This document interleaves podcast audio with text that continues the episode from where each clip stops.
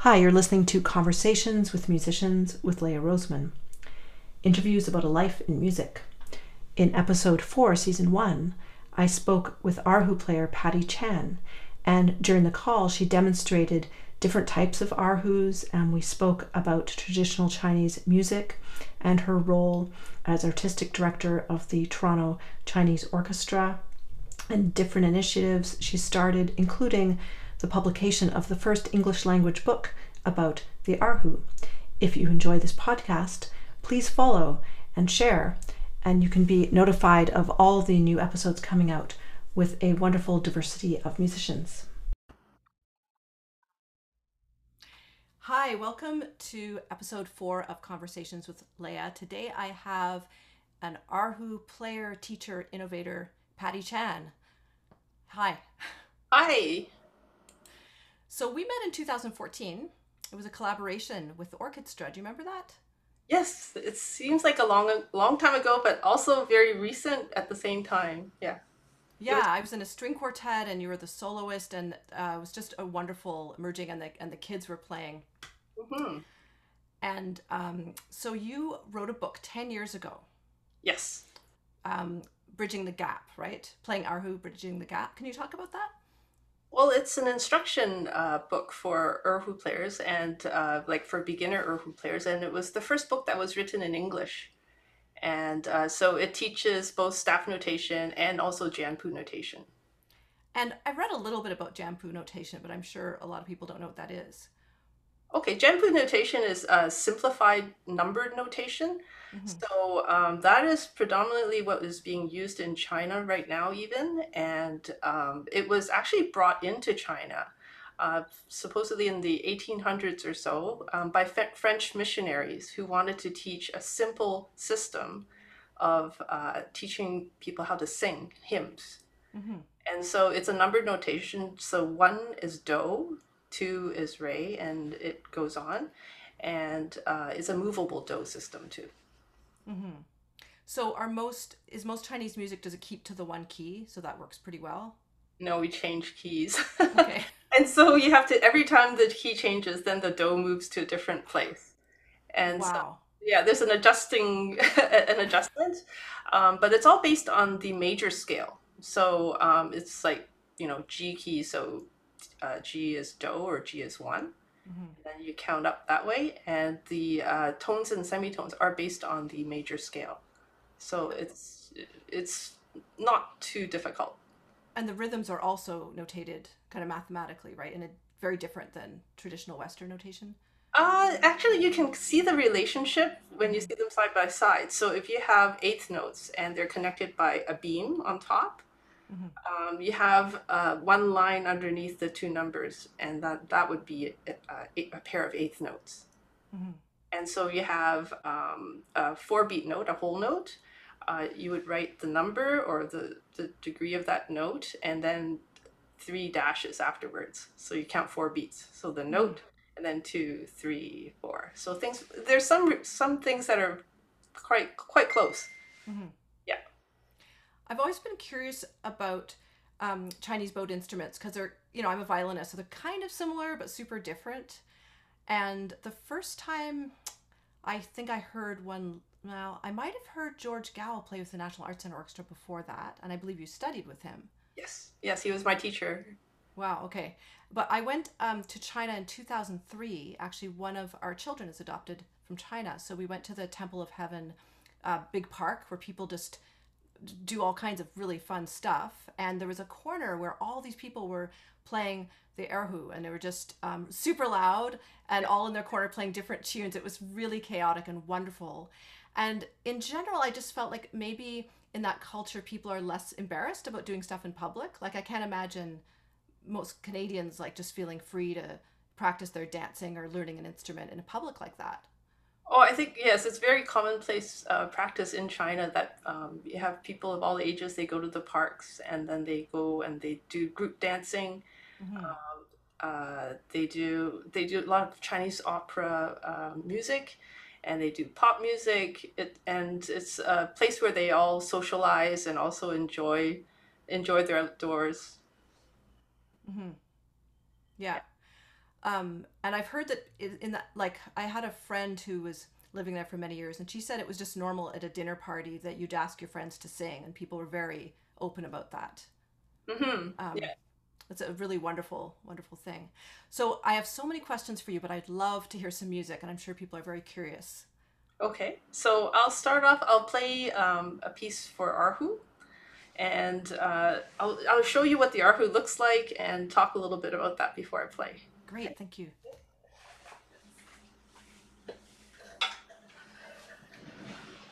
So the Erhu is part of the Huqin family. It's the bowed string family uh, in the Chinese orchestra. So this is what it looks like, and uh, this is the sound box. So starting on the top, this this these are the two tuning pegs, and it's a D string. This is the D string. This is the A string. These are little fine tuners. That's actually from violins. and there's two strings. This is called the qianjin. So you don't press on the string above the qianjin, you press below. Mhm. And this is actually adjustable to your hand size. Hmm. So for little children, we usually move this down and then their fingers can be placed closer together to play. The bow is trapped between the two strings. So we never lose our bow. and uh, we, the bow is made out of bamboo on this side and then just horsetail hair on the inside. And we, I call this the frog as well. and there's the tip of the bow. And the sound comes out from the back of the instrument. Mhm. and the sound box is usually covered in uh, snakeskin, python snakeskin, but mine is synthetic skin. I have some other instruments over there that are uh, python snakeskin though. So this is eco-friendly. I can take it with me when I travel. It's a lot easier. And as you can see, there's a tiny little bridge there that separates the two strings. And then this is a damper that kind of helps prevent any uh, harsh sounds. Mhm. So, so this is um, I'll I'll just sit back here so you can see a little bit better. So when I press on the strings, I press on both strings at the same time. And there's unlike the violin, there's no fingerboard. So I have to be really careful how how hard I press the strings because it can go out of tune if I press a little bit too hard. So, so you can hear the, the pitch just change even though I'm at the same position. Mhm. So um, I'm going to just play a, a short melody. It's called Green Island Serenade. And this is a, a 1950s uh, piece that was, uh, I think it was uh, composed for film.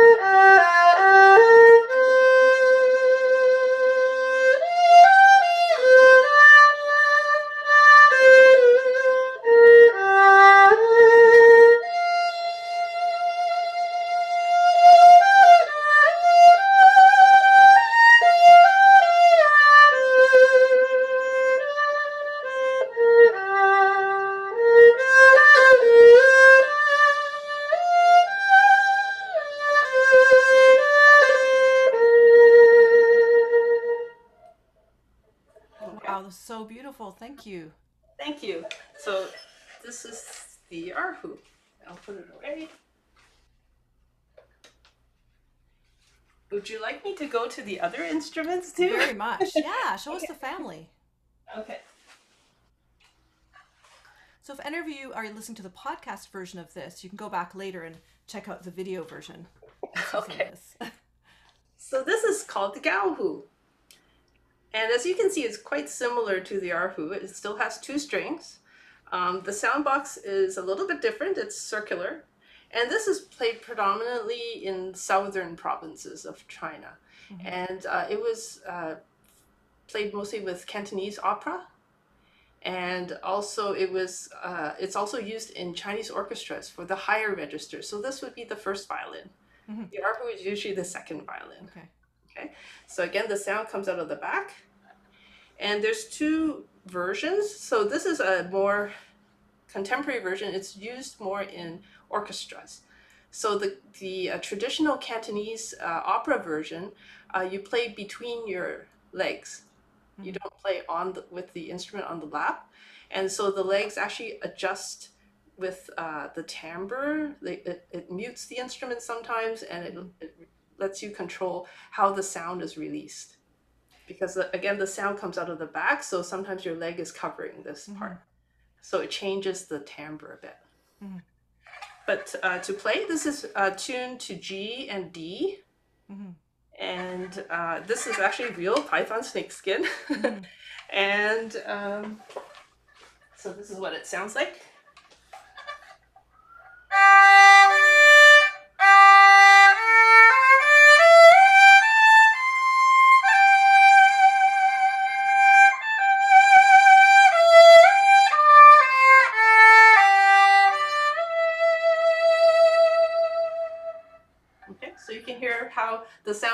Is a little is higher pitched Mhm. than the erhu, and it's also uh, bright brighter in the higher register because the erhu, as you get higher, generally the sound gets weaker and weaker Mhm. towards the higher pitch. So that's why this is used for the higher pitch notes. I have a couple questions. Um, So, with the very popular Butterfly Lovers Violin Concerto, the ornaments are notated. Yes. Yeah. So, is there are the ornaments you're playing? I, I imagine sometimes it's improvised, but sometimes are they notated in tunes? Yes, Mhm. they are. Um, it depends on the composer, and uh, it depends on your teacher as well as as, as to how uh, the ornaments are added. And so, from each different region in China, they have different types of ornamentation. So you really have to study the certain regions and how they sing, because all the ornamentation comes from folk songs as well. So it imitates the voice, it imitates how people sing, and that is affected by the dialect and their own customs. hmm And the other question I was wondering about so, in Chinese opera, I've heard it's a, with a lot of vibrato to really carry the sound. So, in Western European music, we, as far as we know, vibrato kind of developed later, um, especially with violin playing. It wasn't used that much before. But is there, do we know with traditional Chinese instruments, was a vibrato used for a long time? Um, for for opera, actually, the the type of singing is not quite. It's not quite vibrato. There's a lot of, uh, it undulates a lot. okay. but it's not really a vibrato. It's more like ornamentation. The sound is actually projected very, very strongly. Mhm. And so, what I guess what you think is vibrato is actually a, a note that has been there's ornamentation added to it after it's sung. Okay. Yeah. But you're using traditional vibrato, that looks very similar to what I would do on violin. Yeah, and uh, we've always pretty much had vibrato, but there's different types of vibrato as well for Mhm. the Chinese instrument because uh, for the erhu, because we don't have a fingerboard, there's uh, something called a pressure vibrato, Mhm. which is really really interesting because it uh, it actually makes it sound more like a human voice in that you can have uh, depth to the vibrato that can uh, express intense emotion, so like sobbing hmm crying and so erhu actually is really well known for crying Mhm. really really sad sad pieces I'll, I'll show you that later too Yeah. So you have another Sorry, I interrupted your uh, wonderful. Um, Oh, no, no, that's okay. things. that's okay that's okay i can show you the the pressure vibrato um, uh, later on on uh, later with the erhu as well yeah. Why don't you show us now? okay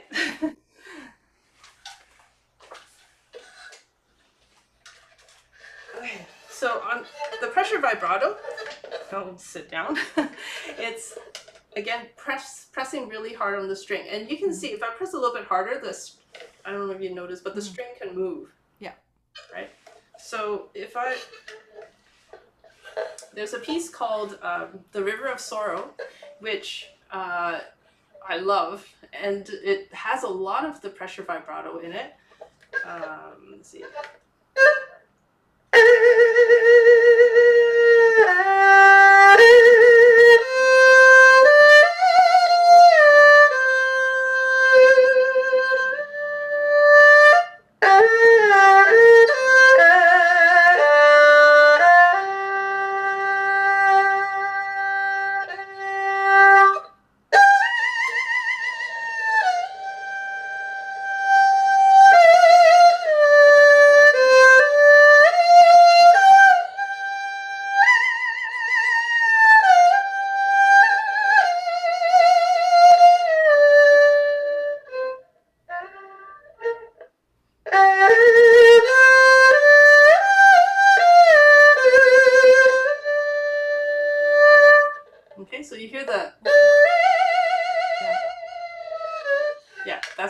pressure vibrato. Oh, you play so expressively. I could listen to that all day. It's really beautiful. Thank you. Yeah. Um, uh, do you have more instruments to show us before I have yep. more questions? Okay. Two more. Two more. Great.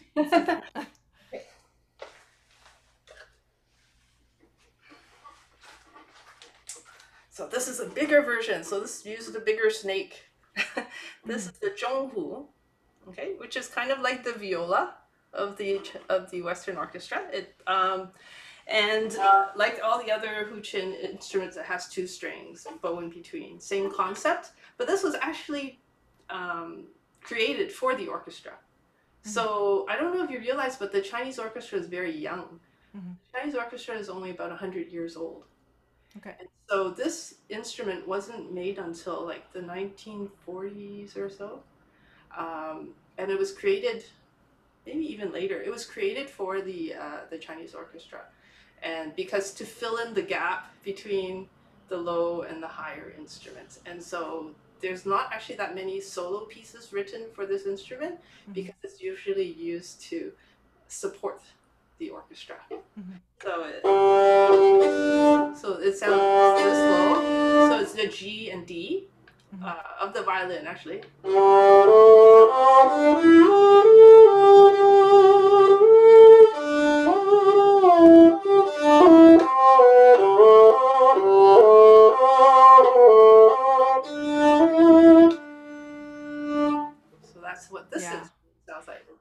That's so beautiful. But you know, I think any violist listening will agree. They have. I mean, viola's been around for 500 years or more, but they don't have much solo music written. But I think it's mostly to do with the timbre, right? Because it doesn't project as well. Right, and it's really just the first, you know, couple of octaves that you can get good sound out of it, and then again, it, it just dies away with Mhm. uh, in sound, like volume, and also the quality. Um, so the strongest really is within the first position, hmm where you have the strongest notes. So now I imagine we have a cello-like. I don't, I don't own one, unfortunately. Okay. Um, but in the Chinese orchestra, we actually a lot of uh, orchestras use cellos and double basses Mhm. because we haven't quite so far. I mean, there there's still debate. We haven't really found something that matches uh, the Chinese orchestra that well, and we just love the cello and double bass. They're and they're doing so well, but. Um, I think the Hong Kong Chinese Orchestra have developed uh, new instruments that are, I guess, more like the Huqin family. Uh, they do have four strings, but I think instead of python snakeskin, they use wood. And so they're trying to develop and create a sound that they think is, I guess, appropriate for the Chinese orchestra. hmm Wow. So, Um, yeah, actually, my last instrument is uh, from the Huqin family, but it's from the northern side of China. And uh, it's quite different from from these instruments. So I'll just show you that one. Fantastic. Thank you so much.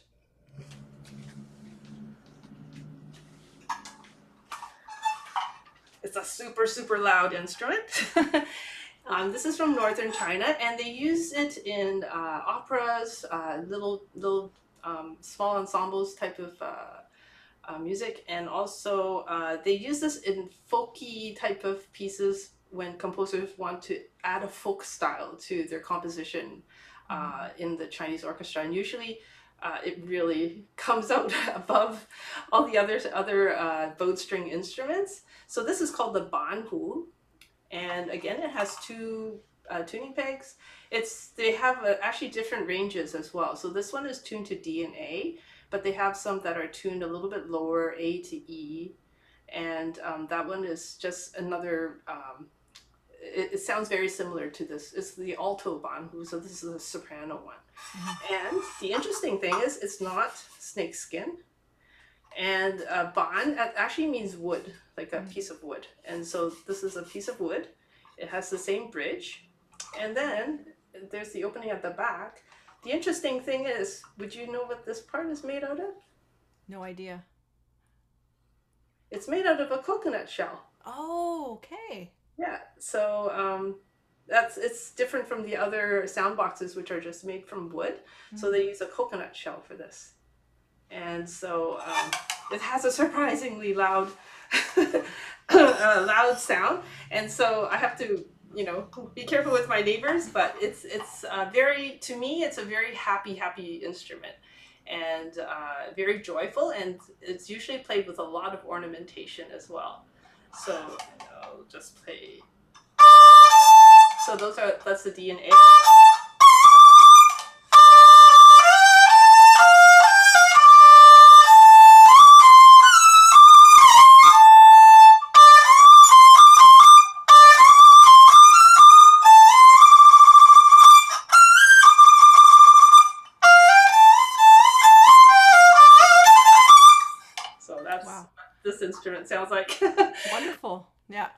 It woke everybody up.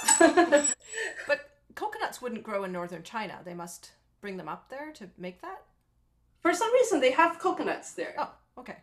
Yeah, and actually, they, they also have uh, coconuts, of course, in this in the southern parts of China, where they have developed an instrument uh, called the yehu, and they do use a coconut shell, but it's uh, they use a seashell for the bridge. And that instrument actually is lower in pitch and also more mellow. So I think somehow it traveled up to the north, but then they they changed the uh, the the sound the sound quality that came up comes out of the instrument. Yeah. Wonderful. Do you want to put that down? Sure.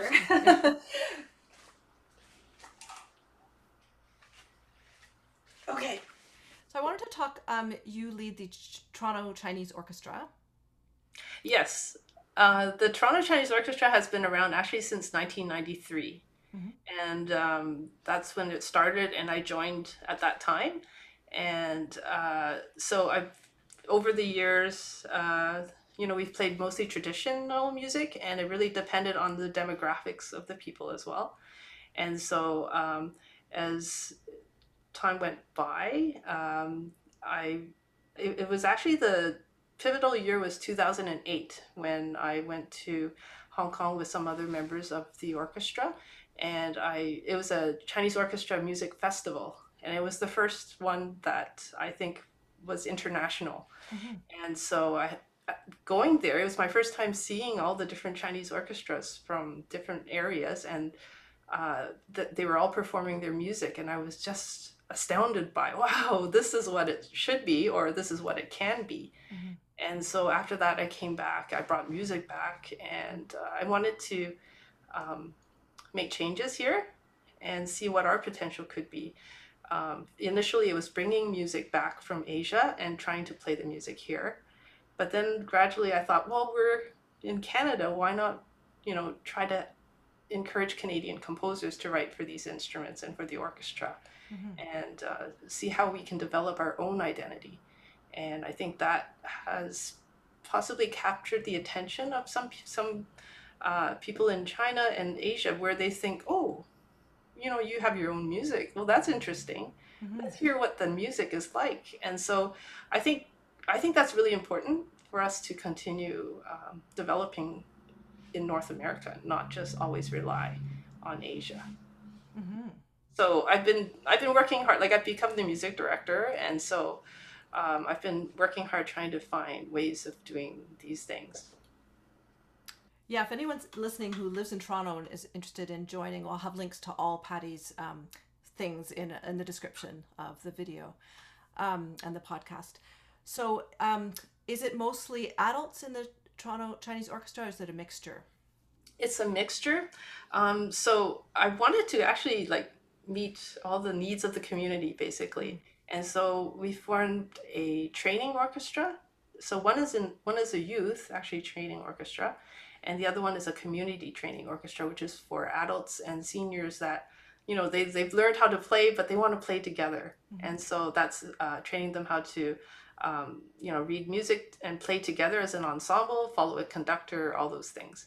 Um, and we also have the main orchestra, which is actually mostly young adults. So we have people in university, people that have just graduated. So many people are in their 20s. Mhm. Um, I'm one of the old guys there. so um, the it, it's it's really interesting how um, you know people in high school in their 20s, their and 30s, they're all playing together in this ensemble mostly.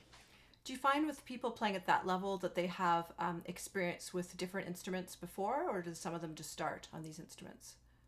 Um, some have just started on those instruments. Like some had learned these instruments um, prior in Taiwan or China, and some have learned here.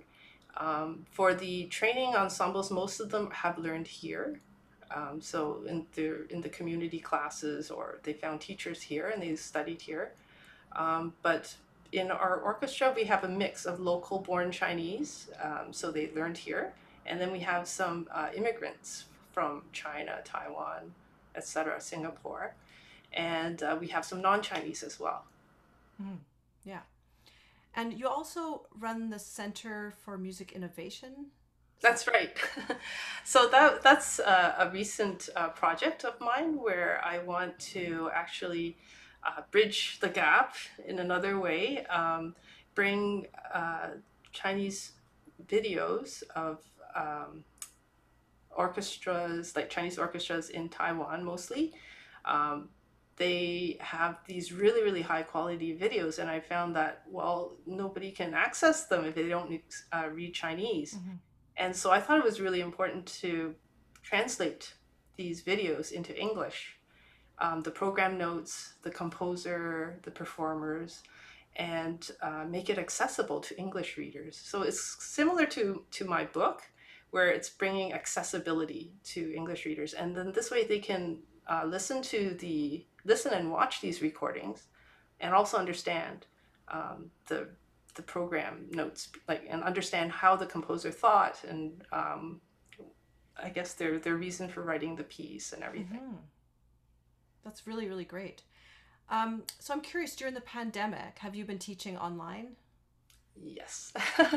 yes. Um, I found that a lot of people, because they're stuck at home, uh, some people have decided, you know, I want to learn a musical instrument. And so um, I've actually, my online uh, number of students has really grown. I've had, I have students from all over the States, um, some in Canada, I've had some from Europe mm-hmm. and they're they're interested in learning their erhu.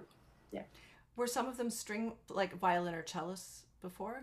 Um, a couple were violinists before. Um, there's a harp player. There's other guitar players. There's uh, yeah, all different backgrounds. Mm-hmm. It's really interesting.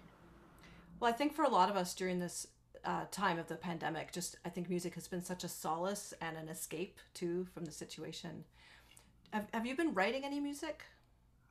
I've been arranging some music for my group classes. Mm-hmm. um, writing any music recently, no. It's mostly arranging so that um, my group classes they can we meet regularly, and so I, I create a, uh, uh, it's almost like a first erhu part, second erhu part, mm-hmm. and uh, they would practice their parts and then they would try to put it together for a video. Mm-hmm. So things like that. I've seen quite a few of your um, wonderful YouTube videos, and they're just so beautifully done and just such detail, um, just showing everything so clearly. Oh. And also, you played a, a video game um, theme because oh, right. someone, one of your followers had requested that. I thought that was really neat. Right. So that keeps me busy. yes, I. But it's it's been a lot of fun to do that, and I, I think it's it's a great way to make the music relevant. If it's something that people recognize and then they think oh you know i can play that now on this new instrument. Do you ever play any western music? I know it's limiting because of just two strings but um i have done some western music but uh not as much. Mm-hmm. um, there is a, I think there's a video i've done with uh, marjolaine uh, for western piece. Mm-hmm. yeah um, and I was curious about your just your practice routine. Do you have certain warm ups you like to do, or the you know any kind of sort of technical exercises you sort of go to every day that, that sort of center your technique, or?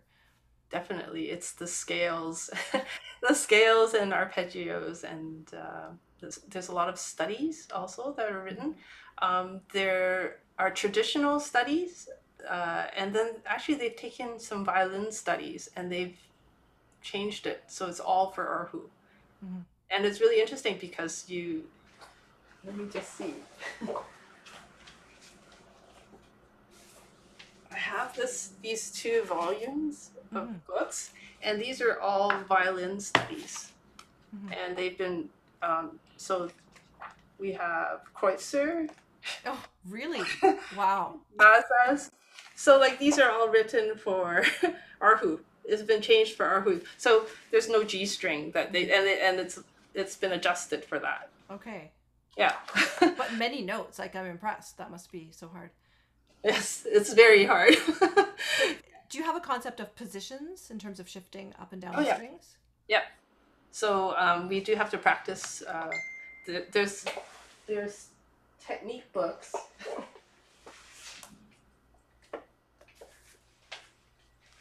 This is from the Shanghai Conservatory, and so uh, basically, it you know they have all the scales and fingerings and uh, chromatic scales, everything. So um, but this is uh, as you notice it's all in staff notation. So there is a transition to staff notation um, because composers are west many are western trained and nobody writes in jianpu notation anymore as a composer because it's it's just awkward and so um, it's forcing a lot of musicians to have to learn uh, staff notation in order to play new music otherwise you're just playing old music Mhm. Right. So um, I'm encouraging my students to to read staff notation as well. And in your orchestra, is it staff notation mostly?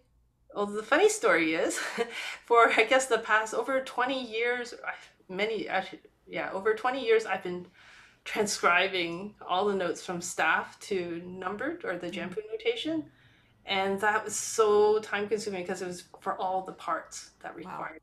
and so finally it was during the pandemic i said this is a good time for everybody to learn how to read staff notation and so i, I taught them online i taught people how to read the staff notation. Mhm. and uh, so they're able to transcribe themselves if they need to. Otherwise they will learn how to play in staff notation and be Oh, flexible. Yeah. so I, I, I don't want to do it anymore. It's, it takes so much time. Yeah. Um, and just finally, I was curious if you had any thoughts on teaching adults versus children, because I find this a pretty big difference. there's a huge difference. Um, the adults, I find they're, I mean, they're very self motivated. They uh, they have a goal usually, and then they go towards it, and they can understand concepts much more easily than children. Mhm. Um, I think for ch- children, I find it's a little bit more challenging to keep them motivated Mhm. and excited to practice. And so a, a lot of the times I'll be searching for music that they can relate to in order to make it more interesting. So aside from all the, you know, the studies and, and exam pieces, they would need to, I, I would, sorry, I would arrange music again for them to, that they would recognize. Mhm. And so they would be happy to pick up their instrument and play or try to play that piece. Yeah. And I noticed, like in the local uh, Kiwanis Music Festival here in Ottawa, they now have a Chinese instrument category. Yes, I was the adjudicator earlier. Okay. yeah. I was so happy to see that, that that was there. Yes, I was too. It, it's really exciting and um, it's really encouraging to see, uh, you know, young kids um, learning these instruments. There's also uh, the Central Conservatory of Music examinations that happen across Canada here. Mhm. And um, the Toronto Chinese Orchestra is actually uh, is managing the Toronto area, and then there's some somebody else managing the Ottawa area for these examinations, and it's been growing. Yeah, Mhm. there's more and more interest in uh, young people and uh, older people learning these instruments and taking the exams. Well, you're such an inspiring performer and educator and innovator. It's just been wonderful to talk to you today. Thank you so much. Oh, thank you for having me.